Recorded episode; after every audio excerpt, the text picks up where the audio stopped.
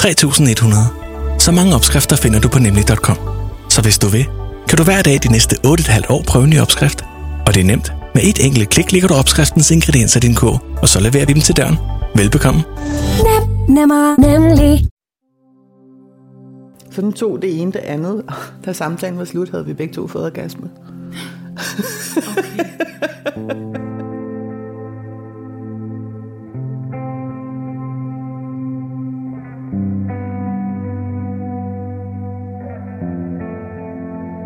De fleste af os drømmer om den store kærlighed. At finde en, som forstår os, som holder af os og som inspirerer os. Men hvad gør man, hvis den, man finder, allerede er taget af en anden? Mange kvinder har prøvet at være skyggekvinde eller den anden kvinde. Nogle gange kan sådan en parallel relation blive meget tæt, langvarig og vigtig for parterne. Relationen kan rumme så dyb en kærlighed, at det er svært at frigøre sig. Andre gange består der et pragmatisk arrangement mellem parterne uden større forventninger. Mit navn er Anne-Sophie Allerup, og i denne podcast vil jeg undersøge begrebet skyggekvinde. For hvem er hun? Hvad er det for relationer, som eksisterer i skyggen af de officielle parforhold, men badet i lyset af den utro mands eller kvindes hemmelige hengivenhed, opmærksomhed og begær? Og hvorfor træder man overhovedet ind i rollen som skyggekvinde? Hvad indebærer det? Og hvilke konsekvenser har de her relationer for de involverede? Jeg vil i serien tale med forskellige skyggekvinder og eksperter for at forstå, hvordan de her forhold udfoldes, og hvordan de reflekteres i kulturen, i vores psykologi og i vores adfærd som mennesker. Det er på tide, at skyggekvindernes egne historier kommer frem i lyset. Det er det, jeg gerne vil med denne podcast, og det er det, du skal høre et eksempel på om lidt. Jeg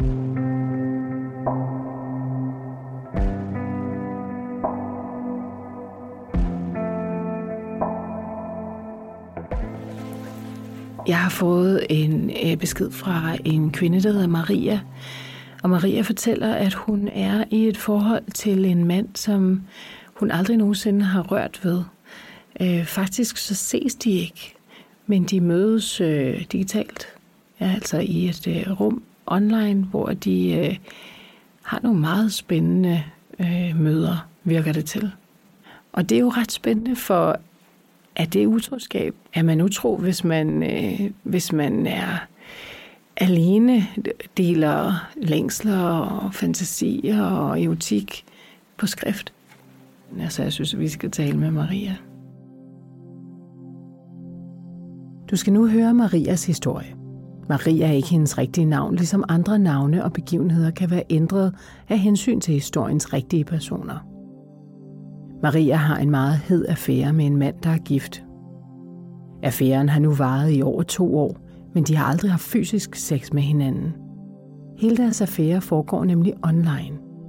Og første gang de mødes i det her online-rum, ja, så går det hurtigt meget hit for sig.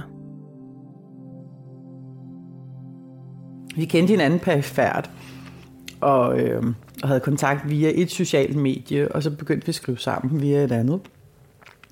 Og den samtale, øh, den, den tog bare ligesom en drejning, hvor øh, han spurgte ind til nogle ting, og jeg svarede lidt frejdigt. Og sådan, sådan tog det ene det andet. Da samtalen var slut, havde vi begge to fået orgasme. Okay. Det er jo en, en rimelig hot første date, kan man sige. Ja, det var også, det var, det var også en, en date, der sådan lidt kom ud af det blå, ikke? Ja. Ja, Og det er altså det er ren skrift. det var ren skrift, ja. Øh, men, men vi kendte hinanden gennem noget arbejdsrelateret, kan man egentlig godt sige, ikke? Men så vidste, hvem hinanden var. Men vi vidste, mere. hvem hinanden var, og vi havde snakket sammen til en julefrokost en enkelt gang. Og det var sådan flere år siden, ikke? Og så øh, på, på, på, på nettet, så kommenterede vi på noget med hinanden omkring noget, noget, noget musik. Øhm, og det åbnede ligesom op for en samtale. Havde du øh, under den julefrokost eller ved andre lejligheder ligesom tænkt, at han var spændende? Eller? Ja, jeg synes, han var spændende. Øh, jeg var selv gift på det tidspunkt, da jeg mødte ham. Så altså, jeg havde ligesom et andet blik på ham, og han var også gift. og Han var bare en, jeg snakkede med til en julefrokost, og mere var der ikke det. Men jeg kan huske, at jeg snakkede godt med ham. Mm. Altså, når jeg ser tilbage, så kan jeg huske, at jeg synes, han var sjov, og han var, han var fin at snakke med. Ikke? Mm. Hvad var det, kan, kan du sætte flere ord på, hvad det var imellem jer, som sådan tog fart på den måde? Det er lidt vildt at sige, men en skriftlig kemi. Mm. Altså, vi havde en skriftlig kemi sammen.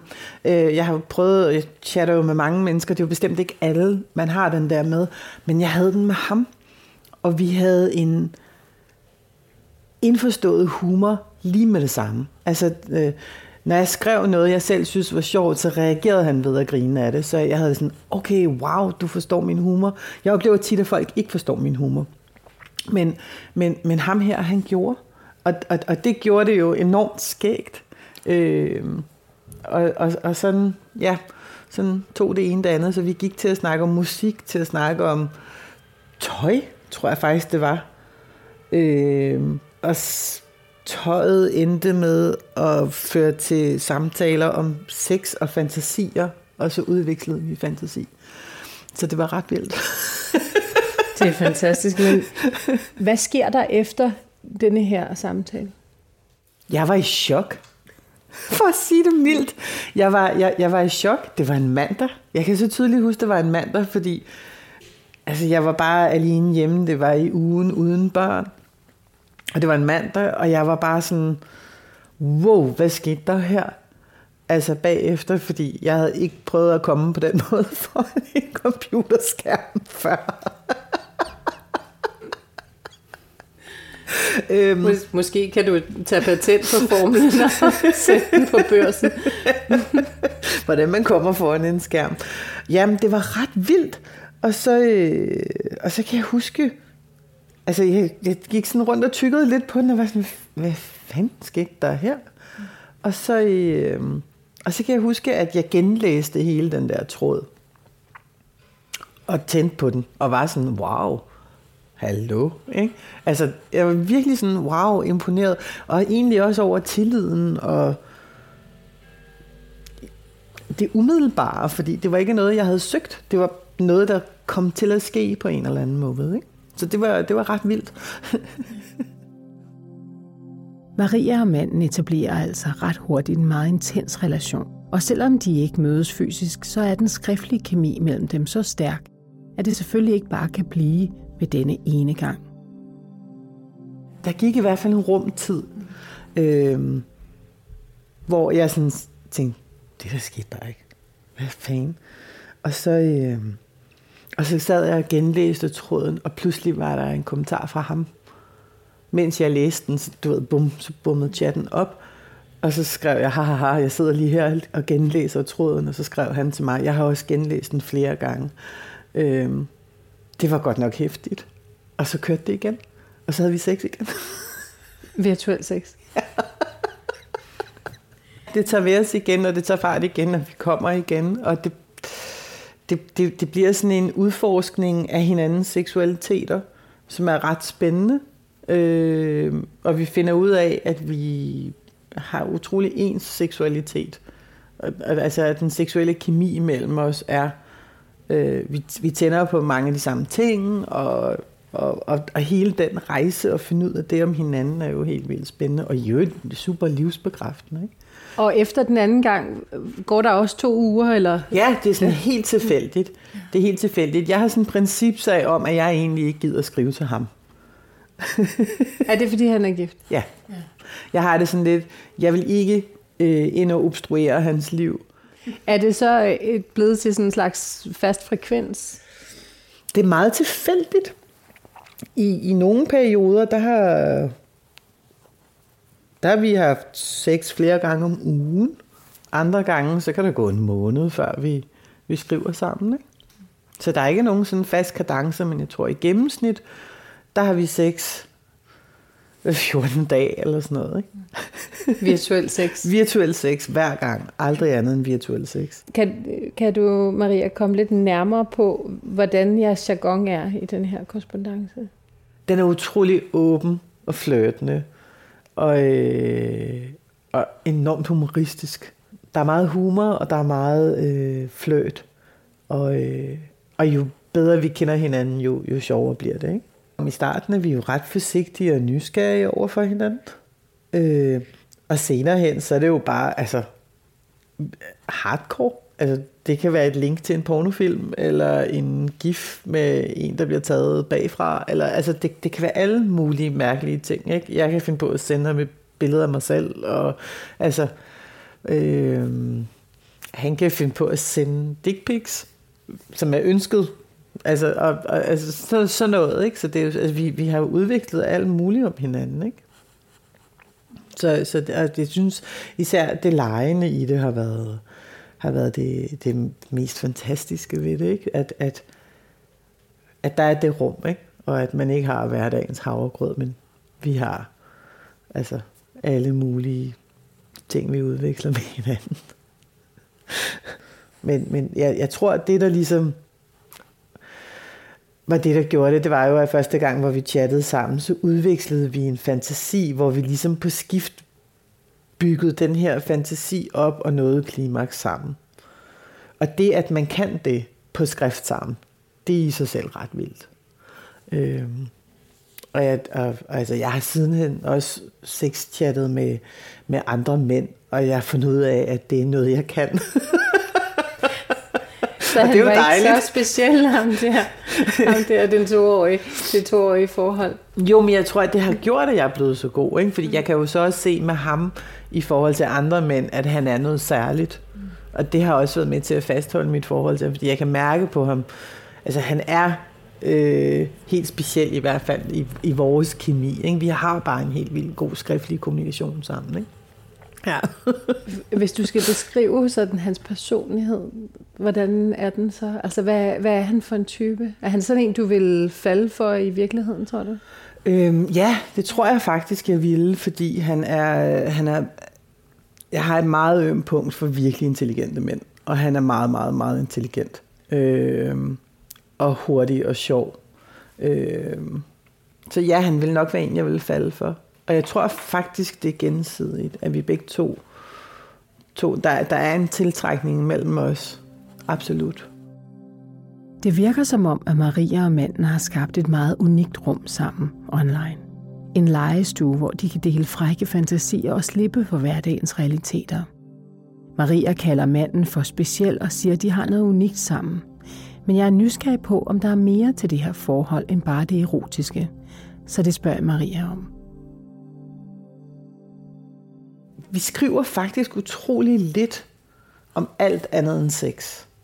Og, og det der med at skrive om vores liv sådan lidt mere, det er faktisk først noget, der er kommet senere i vores relation. De, det første års tid var udelukkende seksuelt. Jeg spurgte med vilje ikke ind til hans liv. Øh, og han spurgte heller ikke ind til mit. Øh, han vidste ikke, hvad jeg lavede. Øh, ting om mit privatliv. Altså, jeg tror, han, han vidste, at jeg havde to børn og et arbejde, og det var dybest set det, ikke? Så, så, så det har været sådan et udelukkende erotisk forhold. Ikke? Og når du siger, at du med vilje ikke spurgte ind, hvorfor gjorde du ikke det? Fordi jeg ikke tog det alvorligt, og jeg ikke ville vise ham, at jeg tog ham alvorligt på en eller anden måde. Jeg havde det sådan lidt... Når, det her er bare noget, jeg gør for sjov, i stedet for at onanere til en pornofilm. Eller du ved, altså det, det, var, det var sådan lidt sådan, jeg så det, ikke?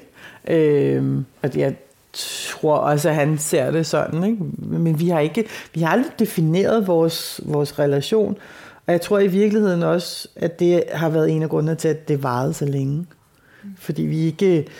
Altså, vi har mange gange skrevet for sjov om at mødes i virkeligheden.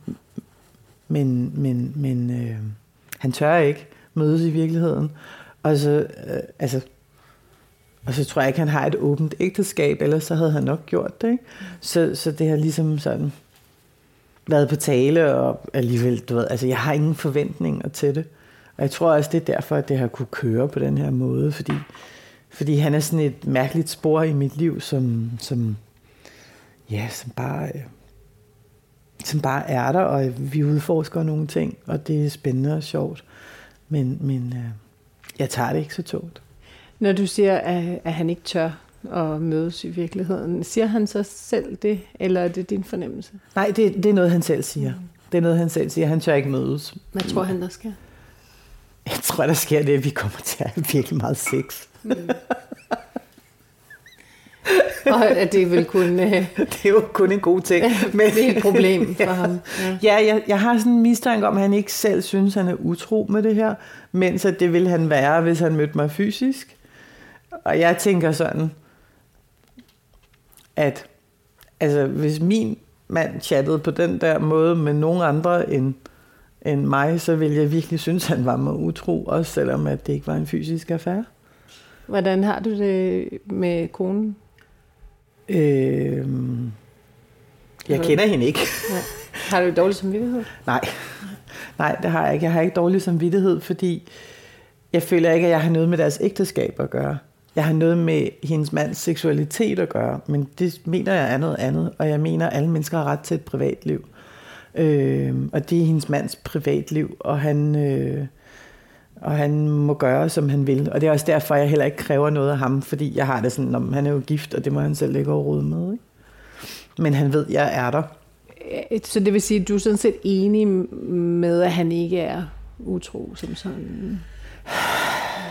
Han er jo mentalt utro, ja, ikke? Ja. Han har jo en affære med nogen, ja. vil jeg mene, ikke? Maria kommer ind på noget spændende her. For det, at affæren kun foregår online, stiller nogle spørgsmål, som jeg ikke umiddelbart kan finde svar på. For er det mindre moralsk forkert at kaste sig ud i en affære, når den foregår online? Er der overhovedet tale om utroskab, når det kun foregår i et chatrum? Og hvad siger Marias historie om parforhold og troskabens tilstand i vores medieprægede hverdag? For at finde et svar på de spørgsmål, så tog jeg en snak med sociolog Emilia van Havn. Vi vender tilbage til Marias historie om lidt, men først skal vi høre Emilia forklare, hvordan vi overhovedet er havnet i en situation, hvor utro er noget, man kan være online. Det startede sådan set tilbage i 1981, hvor IBM skabte den første personlige computer. Og derfra er det sådan set bare gået derhen af, at flere og flere øh, får først og fremmest deres egen øh, PC, øh, netop den der personlige computer, ikke, som hver enkelt menneske har, som det bliver mere og mere transportabel, og så på et eller andet tidspunkt, jeg tror det er 2007, så kommer iPhone, ikke? Smart, den første smartphone, og så, altså, og så har vi jo for alvor den individualiserede tilgang til hele verden. Øh, Øh, så man kan jo simpelthen altså, opleve ægtefælder, der, der ligger i samme seng med hver deres iPhone, eller deres smartphone, eller øh, tab, tablet af en slags. Ikke? Og måske i virkeligheden sidder og har en eller anden grad af, af utroskab kørende med et andet menneske, mens de ligger ved siden af hinanden, uden at den anden er klar over det.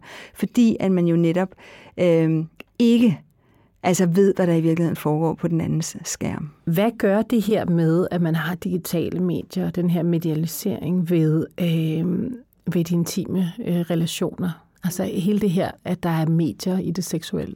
Altså det, er, det kan både gøre det meget tættere og meget fjernere. Altså det kan fremmedgøre i ekstrem grad, men det kan også gøre det langt mere intimt, fordi man fjerner øh, den umiddelbare fysiske øh, Øh, hvad skal man sige, stå til regnskab for hinanden øh, hed. Fordi øh, jeg tror, at de fleste mennesker har oplevet det der med, at man i en telefonsamtale, hvor man ikke kan se hinanden, og hvor man måske sidder i sin egen seng i egen trygge omgivelser, og pludselig begynder at fortælle en eller anden historie, eller fortæller noget, som er meget... Øh, altså svært i virkeligheden at sætte ord på. Netop fordi, at, øh, at man ikke er fysisk sammen, og dermed ikke kan øh, sige, føle sig overgrebet af, at den anden er for tæt på, eller at man øh, skal stå til regnskab lige bagefter, man har fortalt et eller andet. Så den der afstand kan i virkeligheden skabe en langt større grad af tillid og fortrolighed og intimitet, fordi at afstanden gør, at man i virkeligheden føler sig tryg. Altså, der er en intimitet i, at man lukker nogle sanser ude? Ja, øh, det er den ene ting, men jeg tror egentlig mere, det er det der med, at man, at man ikke står til regnskab over for hinanden som hele mennesker, hvis man kan kalde det sådan. Man får lov til at vise en side af sig selv, øh, og, og når, når, når der er slukket for den kommunikation, der nu er, så er man hos sig selv. Og i virkeligheden kan man også slukke for den midt i det hele, hvis det var, at det kom for tæt på. Og den, den viden gør, at man i virkeligheden kan føle sig på nogle områder mere sikker, hvis det er, fordi det virker kun, hvis det er, at man allerede har et tillidsforhold til hinanden. Øhm, men det er jo også det, der kan ske, uden at man egentlig kender hinanden. Så det, det er ekstremt paradoxalt og komplekst i virkeligheden, det der sker her. Lige præcis. Et er, at man har en intim relation, som, som er følelsesmæssig. Men, men hvad er der med det seksuelle igennem sådan nogle medier her?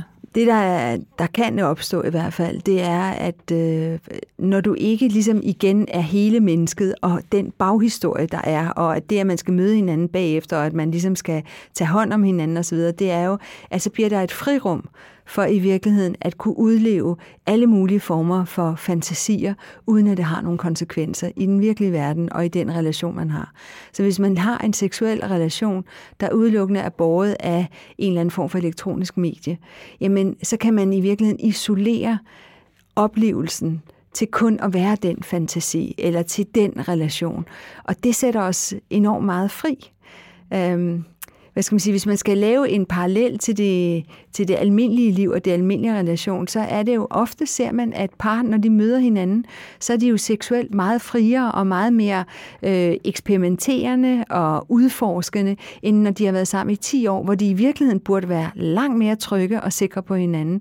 Men så låser man sig ofte fast i nogle særlige roller, og især også nogle kulturelle roller, at hvis man er ægteskab, så er man jo ikke super kinky eller ved alt muligt, som man ikke ligesom har vist før. Fordi så skaber det usikkerhed på, hvem er du så egentlig, hvis du hele tiden laver om på dig selv. Og den frihed har man jo, når man... Øh, både når man møder hinanden, fordi der har man ikke sat hinanden i bås endnu, heller ikke sig selv, Øh, men også når man har et forhold til hinanden, som er centreret omkring en fantasi, man i virkeligheden kan få lov til at udleve. Vi har opfyldt et ønske hos danskerne, nemlig at se den ikoniske tom skildpadde ret sammen med vores McFlurry. Det er da den bedste nyhed siden nogensinde. Prøv den lækre McFlurry tom skildpadde hos McDonald's. Den individualiserede teknologis indtog i vores hverdagsliv har altså skabt mulighed for, at mennesker kan udforske deres seksualitet i frie, legesyge rum på nettet. Men jeg er nysgerrig på, hvor Emilia stiller sig i spørgsmålet om utroskab, og hvorvidt man overhovedet kan tale om utroskab, når det foregår online. Så det spørger jeg hende om. Der har jo altid eksisteret de her hvad skal man kalde det, øh, altså de der platoniske kærligheder eller platoniske seksuelle eskapader igennem brevskrivning for eksempel. Ikke? Men det er jo meget, meget nemmere at gøre det i dag, hvor man øh, ved bare et enkelt klik jo kan være i kontakt med hinanden, og samtidig kan gøre det hemmeligt. Man kan jo gøre det uden, at ens partner øh, i virkeligheden har nogen mulighed for at opdage det, hvis man er bare en lille smule kvik. Øh, så på den måde kan man skabe sit eget rum i ens eget liv, som den anden part ikke får nogen adgang til. Og det gør man jo som regel ellers i alle mulige andre aspekter af ens liv, når man har en partner. Fordi hvis man deler en hverdag, så meget hurtigt, så bliver alle de elementer, ens hverdag består af, i virkeligheden del med ens partner. Så igennem de elektroniske medier kan man skabe en verden, som ingen andre end en selv og den person, man deler den med, kan dele. Og det, jeg tror, man i hvert fald skal overveje, øh, når man starter det her, det er jo netop at finde ud af, hvad, hvad er det, der definerer mit forhold? Fordi hvis det er, hvilket det vil være for de fleste, hvis det er både en fysisk intimitet og eksklusivitet, men også en følelsesmæssig og historiemæssig og identitetsmæssig og, hvad skal man kalde det, hverdagsmæssig, øh, og selvfølgelig følelsesmæssig relation, jamen så i det øjeblik, at man begynder at lægge noget ud af sine egne tanker, af sin egen fortrolighed til et fremmed menneske, jamen så er det jo sådan set utroskab. Du siger, at det er utroskab, hvis man tager noget af det, som man egentlig havde lovet at have i parforholdet, og lægger det ud i sådan et hemmeligt online-rum. Men behøver det at være utroskab? Jamen, jeg tror bare, det er enormt vigtigt, at man selv beslutter sig for, hvad, øhm, hvad er utroskab, inden man går i gang med sådan noget der. Fordi øh, altså det, det interessante er, når man snakker med nogen, der gør det der, og man så siger, hvordan vil du have det, hvis din partner gjorde det der? Så har de jo en reaktion på det. Altså, så vil de jo føle sig forrådt, fordi det er jo meget ofte den oplevelse, man har, hvis man opdager, at den anden har delt noget, som ellers er noget, man plejer at dele sammen og have eksklusivt sammen det er jo det, der ofte gør det utroskab, det er, om det er eksklusivt, eller om det ikke er eksklusivt. Ikke? Og hvis det er noget, man normalt har eksklusivt i sit parforhold, og lige pludselig deler det til en tredje part, så er det jo utroskab. Det er jo i virkeligheden utrolig gammeldags at se altså på den, hvad skal man sige, den kropslige utroskab, som om, at det er der grænsen går. Det er jo, det er jo altså, det er faktisk meget gammeldags i, i forhold til de muligheder, der er i dag, men især i forhold til den måde, som mennesker definerer sig selv på i dag.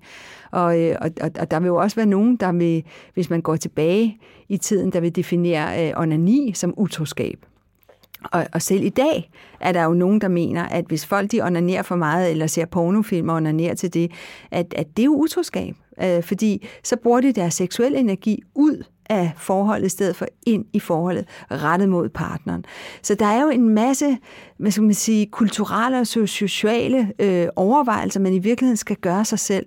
Og jeg tror, at den bedste måde at blive, blive enig med sig selv på, hvor man egentlig står i det, det er øh, at vende den om. Og sige, hvis det, jeg er ved at gøre mod min partner nu, øh, hvis jeg oplevede det fra min partners side, hvordan vil jeg så have det? Og hvis jeg har det dårligt med det, så skal man nok heller ikke selv gøre det. Men der er mange, der formentlig vil sige, at det her det er jo ikke lige så slemt som at være fysisk utro. Øh, ja, det er der nogen, der vil sige, og der er andre, der siger, at det er meget værre. Fordi, Hvordan kan det være værre? Øh, det kan være værre, fordi du i virkeligheden giver noget, der er endnu mere intimt end din krop, nemlig dine følelser, dine tanker, som du ikke vil dele med den anden. Øh, og den anden ting er øh, det der med, at det var jo bare et knald, det betød ikke noget. Og, og det, jeg tror, at det er blevet sådan en klassiker, fordi det rent faktisk ikke betød særlig meget. Hvorimod, hvis du går rundt og fortæller om alle dine drømme, øh, alle dine hemmelige tanker, som du ikke engang tør fortælle din partner, så er det jo i virkeligheden langt mere intimt, end det er at lave det der jule julefrokostknald, øh, ikke? som ikke betød noget. Og på den måde er det en langt større utroskab, end det er øh, at have øh, fysisk sex med en eller anden, som man aldrig nogensinde har lyst til at gøre det igen. Fordi der, hvor den også øh, adskiller sig fra det der, øh, øh, øh hvad skal man sige, indgangsnald, det er jo, at man ofte gerne vil gøre det igen, og igen, og igen og igen. Og så begynder man at lave en historie.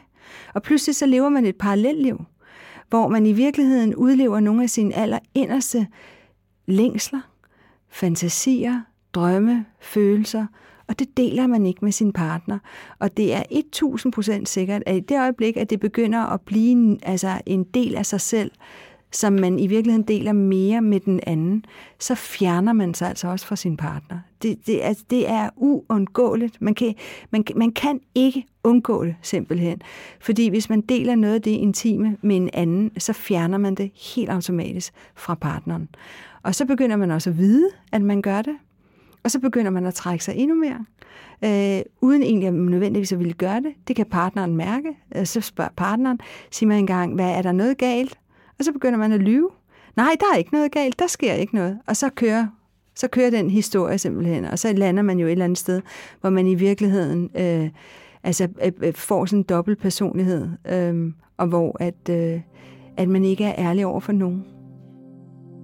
Det kan altså ifølge Emilia være forkert at være sin partner utro online, hvis man altså deler ud af alt det, man ikke fortæller derhjemme. Men det store spørgsmål er jo så, hvorfor man ikke bare fortæller de her ting derhjemme, hvad er det, der er særligt tillokkende ved de her forhold, og hvorfor indgår man i dem? Det spørger jeg Emilia om.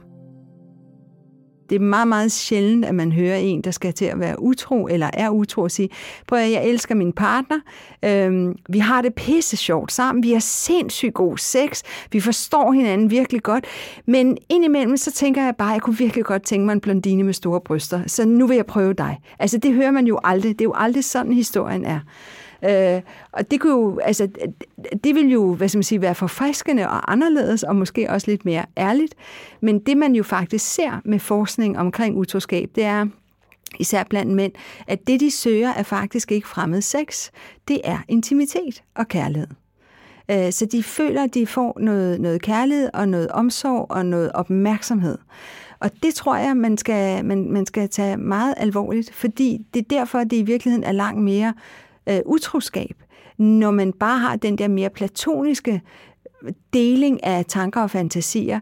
Og i vores, altså når vi taler om det digitale, når du spørger om, hvad er det, der er særligt tillokkende, det er jo netop, at der kan du fortælle de lange og store historier, uden at det har nogle konsekvenser. Fordi du skal jo ikke nødvendigvis møde ham, og måske er han ikke, eller hun, lige så lækker, som jeg kunne huske det. Så jeg kan bare køre rundt i min egen fantasi og, og dele alt. Og, øhm, og det fede er jo at blive mødt i det, Øh, men man skal heller ikke nødvendigvis nå at barbere ben og, og, og tabe sig 10 kilo for at føle sig lækker. Eller sådan. Altså, det hele kan være fantasier, og det, og det er nu og her. Og du kan stå og få en, en, en sms med en virkelig øh, våd fantasi, mens du sidder til et eller andet dødssygt møde. Og så føler man sig jo særligt udvalgt, og man tænker bare, de andre skulle bare vide, hvad jeg lige har læst på min telefon osv. osv.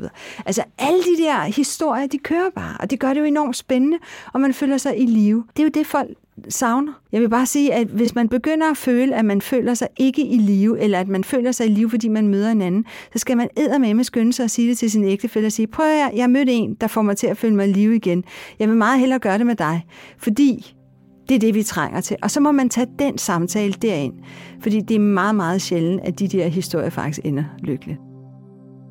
Når jeg hører Emilia tale om online-affæren, så slår det mig, at Marias historie bærer præg af mange af de elementer, hun taler om. Det er det samme legesyge frie rum, hvor man selv sætter rammerne, som Maria også beskriver. Så nu vender vi tilbage til hendes historie. For efter et stykke tid med meget hede beskeder mellem hende og manden, sker der noget fuldkommen uventet. Hun støder nemlig tilfældigt ind i ham i en butik. Helt tilfældigt. Der mødte vi hinanden. Det var, det var meget overraskende. Øh, og jeg jeg blev enormt glad, da jeg så ham. Ja. Øhm, og jeg var meget spændt på hans reaktion, for jeg så ham før mig. Han stod ligesom i kø foran mig. Og så da han vendte sig om og fik øje på mig, så kunne jeg se, at han også blev helt vildt glad. Og så stod vi der og smilede til hinanden med afstand. Det var her under corona. Og, øh, og, og småsludrede om vejr og vind, og jeg kan bare huske, at min hjerne var sådan, du må ikke tænke på alt det, I har sendt til hinanden. Du må ikke tænke på alt det, I har sendt til hinanden. og da jeg gik ud af butikken, så tænkte jeg, jeg ved, om han står og venter på mig, men det gjorde han ikke. Til gengæld, da jeg så kom frem der, hvor jeg skulle hen til en veninde, så var der en besked fra ham, hvor han bare kommenterede min sko. det er rigtigt, hvad sagde han om de sko? Ja, men det er nogle flotte sko, ikke? Fordi noget af det, der også har været så spændende i, i, i det der, det har jo været, at vi har været tillidsfulde og, øh, og åbnet helt op for, for den seksuelle godtepose og ligesom rejst ind i fetischer og øh, alle mulige tilbøjeligheder og, og leget med alt det, ikke? som mange mennesker er så hæmmet omkring. Giver det her virtuelle rum, det at man ikke sidder og ser hinanden, det at man ikke er i samme rum og ikke sidder og taler sammen, som vi gør, dig og mig lige nu, giver det en frihed? Ja, det gør det. Det giver, det, det giver på nogle punkter en frihed. Øh, fordi der er også noget uforpligtende. Man bliver jo forpligtet i det, man deler ånde og bakterier og, og, og alt sådan noget, men, men, men det andet, altså, man kan hurtigt lægge telefonen væk og sige, at det var bare for sjov, eller på en eller anden måde. Ikke? Så, så øh, han har helt klart været ture være mere nysgerrig, end jeg har været. Så han har også fået mig til at gøre ting, som slet ikke havde forestillet mig, at jeg ville gøre online. Ikke? Og det, det synes jeg også har været interessant, at han, at han kunne det med mig, øh, og at jeg synes, det var sjovt. Ikke? Så, og, og det er også derfor, det, det, det minder jo enormt meget om at have et seksuelt forhold, men, men, men så alligevel slet ikke. Og, og, og noget af det, der er sjovt, det er jo, at, at, at man ikke er hæmmet af kroppen. At man får lov til at rejse lige ind i perversionerne hos hinanden. Ikke? At, at, øh, og det var også derfor, det var så vildt at se ham fysisk den ene gang. Ikke? Fordi jeg kiggede på ham, og så flashede, jeg ved ikke hvor meget forbi mine øjne, fordi jeg kender ham jo så privat, som måske kun hans kone kender ham, og måske gør hun ikke engang, fordi han lukker op for noget, som jeg ikke er sikker på, at hans kone måske ved om ham. Ikke? Så, så jeg kender jo, øh, det, det, vi er jo helt nede i sådan nogle tabuer og, og, og, og alt muligt andet, og det tror jeg ikke, man vil gøre af at være fysisk sammen. Det tror jeg faktisk ikke. Der er en intimitet der, altså netop også ved at udveksle pornofilm og pornogifs og øh, billeder og, øh, og skriftlige ting. Ikke? Altså, det er, øh, det er meget inspirerende og meget kreativt og meget øh, legesygt. Mere end det nok ville være, hvis det var fysisk. I de tidligere afsnit har jeg spurgt kvinderne, om de havde nogen at dele deres affære med. Altså om de talte om det med veninder og familie. Deler man også sådan en relation med veninderne, eller hvordan? Maria gjorde, og det fik blandet modtagelse. Det deler vandene. Øhm, altså, der er jo nogen, der sådan bliver sure. Men hvad med hans kone og sådan noget? Øhm, og så er der andre, der er sådan helt forbløffet over, at man overhovedet kan have cybersex. Også fordi det er jo ikke... Altså, jeg får orgasmer af at være sammen med ham. Øhm, og det synes jeg er interessant. Og jeg får dem let, og det chokerer mig også. vi kommer tilbage til den der formel der. Altså, jeg, tror, jeg tror, du må tage patent på det. på ham. Hvad, men men øh, hvem, dem, der siger, at det her det er for meget, ja. går det på nogen måde ind? Altså, bliver du sådan reserveret og siger, så taler vi ikke om det? Det er jo så sjovt nok også, de venner, der er i parforhold. Ikke? Mm. Altså, jeg, jeg synes, efter jeg blev skilt, så, så, så åbner der sig en ny verden for mig, og det er øh, liderlige gifte mænd det bliver pludselig en ting, som man ikke har en bevidsthed om, når man er i et ægteskab. Og jeg synes, det er et meget interessant fænomen, fordi jeg havde selvfølgelig sådan set det på film og så videre, ikke? Men, men, men at opleve det i virkeligheden som hende den fraskilte mor i klassen, og at være hende den fraskilte i omgangskredsen, hvis man er i, i en omgangskreds med, med mange parforhold. Og, altså, der, der, der er en... Jeg våger den påstand, at mange mænd føler ejerskab over for kvinder. Og det vil sige, at når man så ikke er ejet af nogen mand, så kan gifte mænd godt synes, at de må røre lidt mere og være lidt mere. Altså jeg oplever en, en, en jeg oplever en tilnærmelse, som jeg ikke oplevede, da jeg var gift. Altså, som jeg synes er interessant. Øh, og jeg tror, at alle ved, at, at der er elementer af det, måske hos nogen mere end hos andre, og jeg tror måske, at gifte kvinder ikke bryder sig om at vide det, fordi så kunne det jo også være deres mand.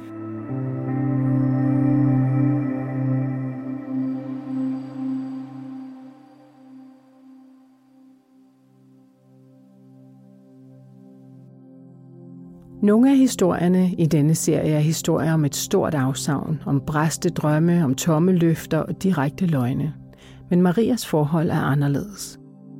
Det virker i højere grad som om, at hun via dette legesyge rum, som hende og manden bygger op, har mulighed for at indtage en rolle, som hun selv får meget ud af, uden at det har store omkostninger for hende. Så jeg spørger Maria, hvad det egentlig er for en mulighed, der er for skyggekvinden ved at indgå en relation, som den hun er en del af. Det er, jo, det, det er jo ikke en mulighed for kærlighed overhovedet. Jo. Det, er jo, det er jo en mulighed for seksuel forløsning. Det er en mulighed for seksuel udfoldelse. Det er også en mulighed for seksuel bekræftelse. Jeg er jo ikke gift mere. Og efter jeg ikke blev gift, så fik mit liv en masse spor. Altså, man har en tilbøjelighed til, når man er gift, så kanaliserer man enormt meget af sit liv sammen med sin partner. Men nu har jeg et liv, hvor jeg skiftevis har mine børn, så er jeg mor, så er jeg ikke mor så har jeg travlt på arbejde.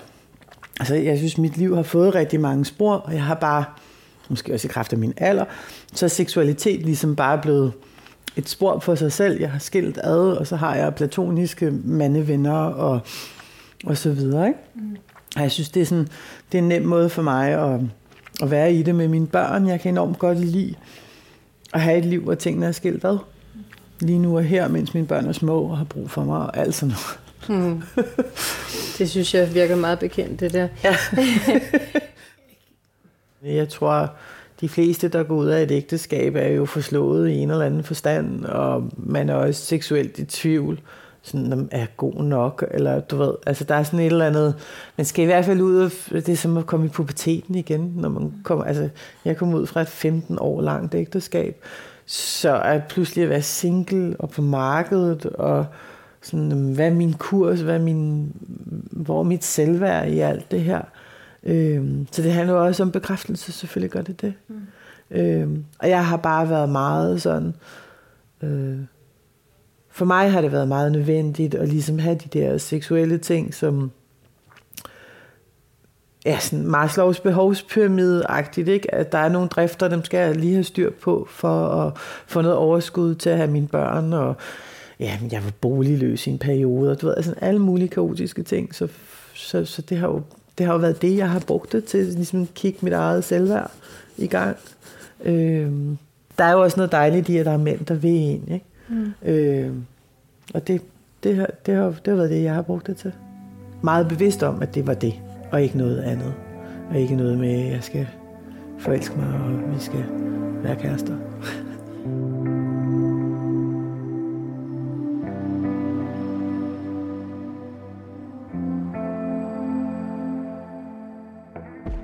Vi forlader Marias historie her.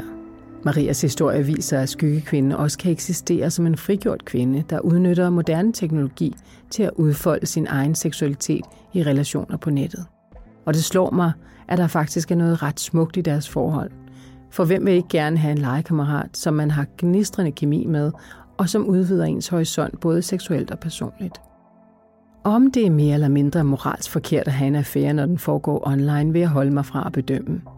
Men spændende er det i hvert fald, at vi som mennesker har udviklet digitale rum, hvor seksuelle fantasier kan udforskes sammen med andre, som vi ikke behøver at kende i forvejen. Og det lader til, at vi måske i det rum er mindre bundet af parforholdsnormer, end vi er i den fysiske verden. På godt og ondt. I næste afsnit af Skyggekvinder skal du høre om Rikke. Første aften tager hun direkte på hotel med en mand – de har sex, og senere udvikler de et sms-kodesprog, som gør det hele meget bekvemt for Rikke. Jamen, jeg var et sted i livet, hvor jeg ikke kunne være mindre ligeglad, fordi jeg knaldede, hvem jeg havde lyst, hvor jeg havde lyst, og hvornår jeg havde lyst. Jeg havde sådan lige en årrække på et par år, hvor jeg var iskold med det der. Så han kunne sådan set have været gift med fire. Jeg havde været ligeglad. Derudover undersøger jeg, hvordan man historisk har set på utroskab i en snak med historiker Michael Breinsbo utroskab, det var, det var simpelthen, det ville undergrave selve husstanden, selve samfundets grundenhed, og derfor så blev der set med meget ublide øjne på det. Mit navn er Anne-Sophie Hallerup, og det her var afsnit 4 af Skyggekvinder. Jeg håber, du vil lytte med næste gang. Kom